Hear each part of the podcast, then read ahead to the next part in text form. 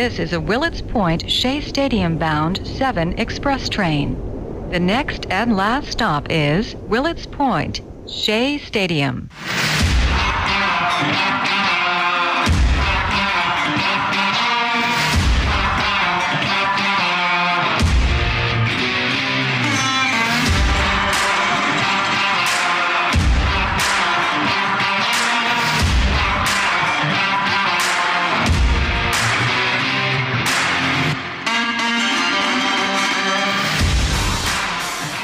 That's right. That's right. It is that time again. It's the Subway to Shea podcast, episode number seven. Anthony Rivera here with you to talk about all the news and happenings surrounding that team from Queens, the New York Mets. You can follow the show on Twitter at Subway to Shea, and you can listen to the show on Anchor.fm, Apple Podcasts, Spotify, Google Podcasts, Radio Public, Breaker, and Pocket Casts. Happy New Year, Mets fans! I hope you guys enjoyed the holidays. It's a brand new year, and evidently, it's a brand new New York Mets. You know, before I get into the big topic today, I gotta say, every time something big happens around the Mets, my phone seems to be elsewhere or I seem to be doing something else. I leave my phone for maybe five to 10 minutes and something big happens to the Mets. All of the holiday season, I sat by my phone waiting to see if something would happen, a trade would be made, or a free agent signing, Springer, Bauer, something, anything. Pretty quiet. Mets fans weren't quiet, and they definitely told owner Steve Cohen their feelings, but you know, Steve doesn't fall quite too easily for some of the Mets fans who are frustrated for what reason I don't know. But I leave my phone today. Well, I leave my phone for a few minutes, and the Mets make a blockbuster trade. The probably biggest blockbuster trade they've made since they traded for my all time favorite Met, Mike Piazza. I mean, this trade right now that we're about to talk about is huge.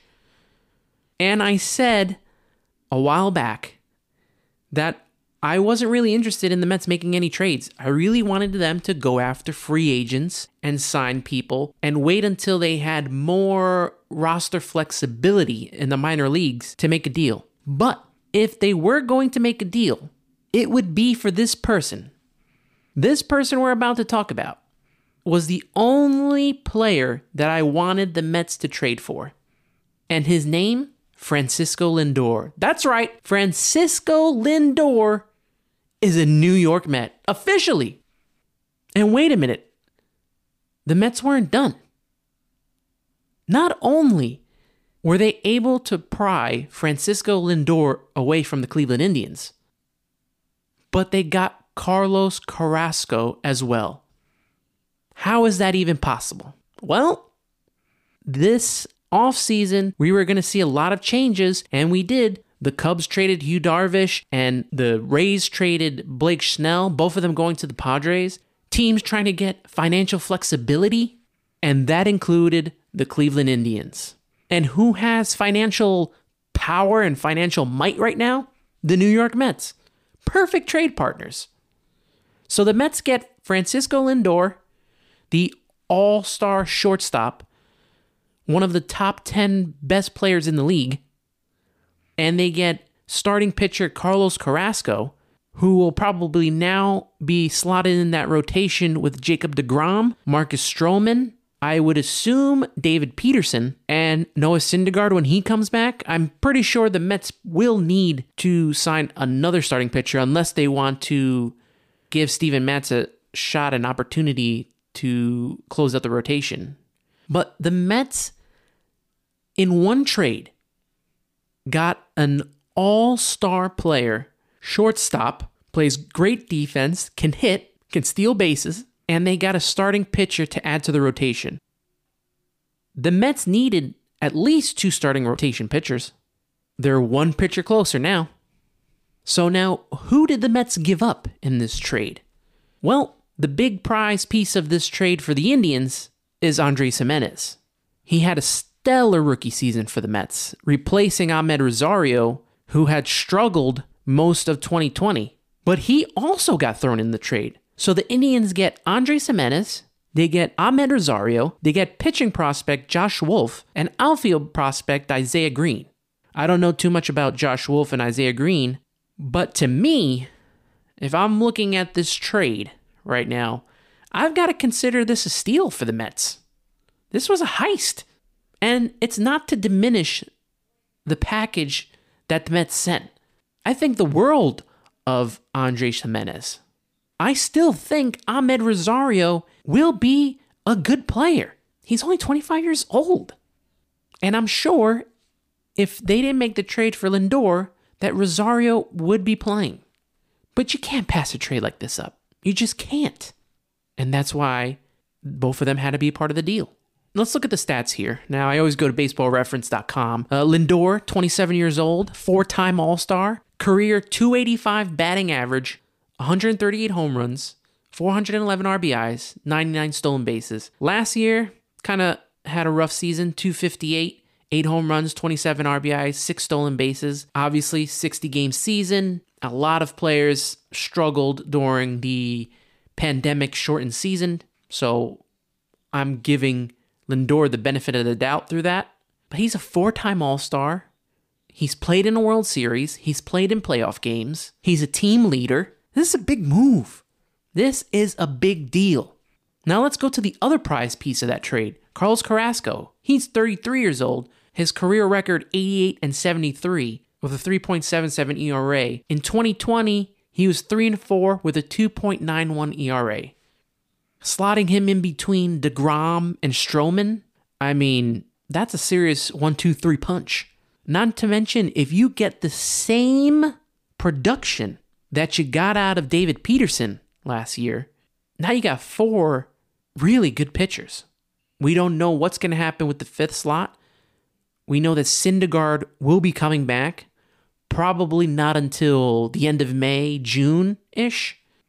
And if the season doesn't start on time, maybe that's better for the Mets. But we'll get more into the starting rotation later on in the show.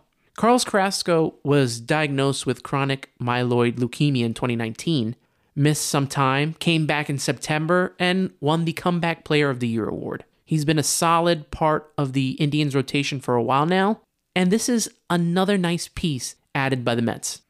Now, Andres Gimenez in his rookie season batted 263 with three home runs and 12 RBIs and eight stolen bases. 22 years old, got a lot of future ahead of him. But to be honest, was he even the top Mets shortstop in the system? For such a long time, it was Amed Rosario, and we'll get to the other one in a few moments. But Amed Rosario, like I said before, only 25 years old, a career 268 batting average, 32 home runs, 148 RBIs, 50 stolen bases. But last year he struggled 252, 4 home runs, 15 RBIs. And I say he struggled because, I mean, a lot of people would take those stats through 60 games. But he struggled because he had such a great year in 2019 and he regressed. But he's still young.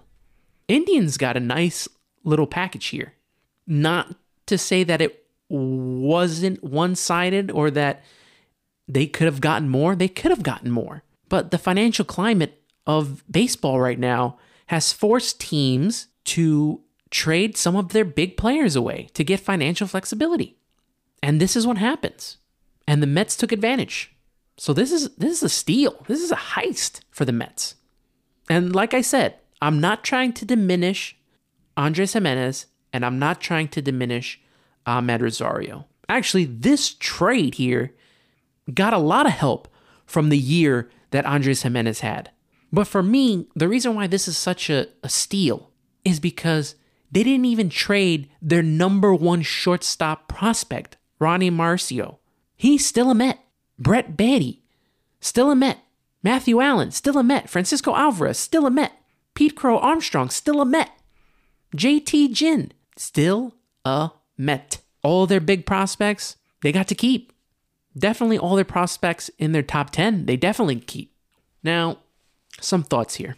We all know Francisco Lindor is set to be a free agent following this season. But right now, I can't even worry about that because as much as it is to get him on this team for this year and to help this team this year, I don't think you make that trade if you're not the least or the slightest bit confident that you are going to sign him for the future. A big deal is coming Lindor's way, and it's going to be with the Mets. I don't think he's going to hit free agency. There's way too many shortstops in the market next year. So even if he was to go out there, I don't even know if he gets the contract that he wants. It's a gamble. You got Trevor Story, Javier Baez, Corey Seager. You got some really good shortstops that are in that same line, that same category that you would throw Lindor in. So I think that Lindor will eventually sign here long term. They had the press conference with Sandy Alderson and Jared Porter talking about the deal, and Sandy said that this deal was in the works for a very long time, since the beginning of the offseason. I guess the way the offseason has gone, with barely any huge free agent names signing, it's dictating what's going on with the trade market. And the Indians and the Mets felt that they had to strike now, and they did. Now, Jared Porter mentioned this in his introductory press conference and also mentioned it in the press conference with Sandy about the trade. He said he wanted to focus on adding pieces up the middle. Check mark for shortstop. Check mark for catcher, as they got James McCann. Center field is next, maybe? I mean, we all know who's the big free agent center fielder out there. So, with that said, what's next? Obviously, at the top of the list has to be a center fielder. I know George Springer has been on the top of the list for a very long time. He's gaining interest from the Blue Jays. A lot of people have said that it's a two way race between the Blue Jays and the Mets to who gets George Springer. But I think it came out this week that George Springer is asking for $175 million in his contract. Is that something that you want to give him? It would have to be a long term deal. And a lot of people in baseball don't think he's going to be in center field for much longer. Maybe a few years, maybe two, three years, and then he's going to have to move to a corner outfield, just like Curtis Granderson had to. So, do you give George Springer all that money? Or do you go after a guy like Jackie Bradley Jr., which I've been hearing rumors about, or seeing rumors on Twitter about maybe the Mets possibly going after Jackie Bradley Jr., who's a great center fielder, but he's not in the same class as George Springer. Also, he's a lefty, and you're going to have an entire lefty group of outfielders and a lineup mostly batting lefty. I don't know if that's a thing that they want to do. Could they get another trade? I don't know. A lot of people think they should bring back Jake Marisnick for, you know, backup purposes to play center field. He's a righty bat. Obviously, he's not going to be the starting center fielder, but what if the Mets platoon? I mean, I know all Met fans don't want to see Brandon Nimmo in center field, but what if they platooned him and Marisnick for a while? Because left field is also going to be clogged with either Nimmo, Dom Smith. I don't know if they're going to even put JD Davis out there in, in left field. They could possibly put Jeff McNeil out in the outfield again. Not ideal, especially if we don't know what's happening with the DH. A lot of things to still think about for the Mets. But they're getting there. They're getting close to solidifying this team for 2021. Moving on from center field, what do you do with the rotation? What's next for them? I mentioned before, now it's going to be DeGrom, Carrasco, Stroman, Peterson. Steven Matz is going to get an opportunity to win a spot. Syndergaard is coming back from injury. Do you still go after another pitcher? I even thought when the possibility of signing Bauer that the Mets would still need two pitchers. I don't know if the Mets are going to want to pay Bauer the deal he's expecting. He wants something in the line of where Gerrit Cole was making. Now, I like Bauer, and I've been a big proponent of Bauer since the beginning of the offseason. He was one of my top two choices to, of players to get, but he's nowhere near Gerrit Cole money. At least I don't think so. What do you do with the bullpen? Do you keep adding to the bullpen? I heard the Mets have been in talks with Brad Hand Liam Hendriks, the closer from Oakland. What do you do? Could you add a couple more bullpen pieces and make a couple trades? A lot of possibilities opened up with this Lindor trade. A lot of possibilities. One thing I know for sure is that I have a hundred and ten percent full confidence in Steve Cohen, in Sandy Alderson, in Jared Porter. I know that they will get what needs to be done done. I'm not rushing them to pick up any players because we're not even close to the beginning of the season yet. We don't even know when the season's going to begin. And still, even with this Lindor trade, even trading for Lindor, this blockbuster deal that the Mets pulled off, still none of the big free agents have been signed. Realmuto's still out there.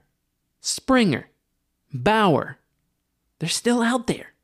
It's hard for all these teams to try to make a move. Let's just be patient and let things happen. They got this. Steve Cohen's got this. Sandy Alderson's got this. Jared Porter's got this. Sit back, maybe go make some popcorn. Sit back, relax, let the big boys take care of the financial stuff, and watch them put together a good team. This is going to be a good team this year. Now, where do they fall now within line in the division? Well, one, there's first off, let's go in the whole National League. First off, they're not better than the Dodgers. Yet. Not yet. Dodgers are still head and above all the other teams. Are the Mets the best team in the division, though? In the NL East? I'm going to say no to that right now. For now, I'm going to say no. A few moves later, down the line? Maybe. But the Atlanta Braves have been good for the last couple of years. Really good. Really good. And they went all the way to game seven of the National League Championship Series. They were maybe four innings away from possibly winning a spot and to go to the World Series. So the Mets aren't better than the Braves just yet, especially when the Mets underperformed and they didn't even make the playoffs last year.